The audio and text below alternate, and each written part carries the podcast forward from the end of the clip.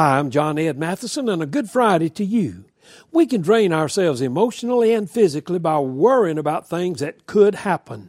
A child's poem about the what ifs reads Last night, while I was laying here, some what ifs crawled inside my ear and pranced and parted all night long and sang their same old what if song.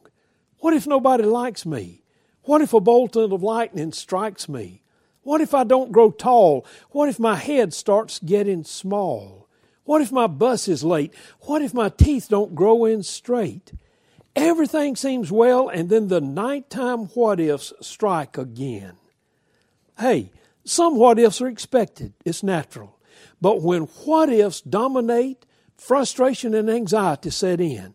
Today, instead of reciting the what ifs, affirm the what will be's that God has given you.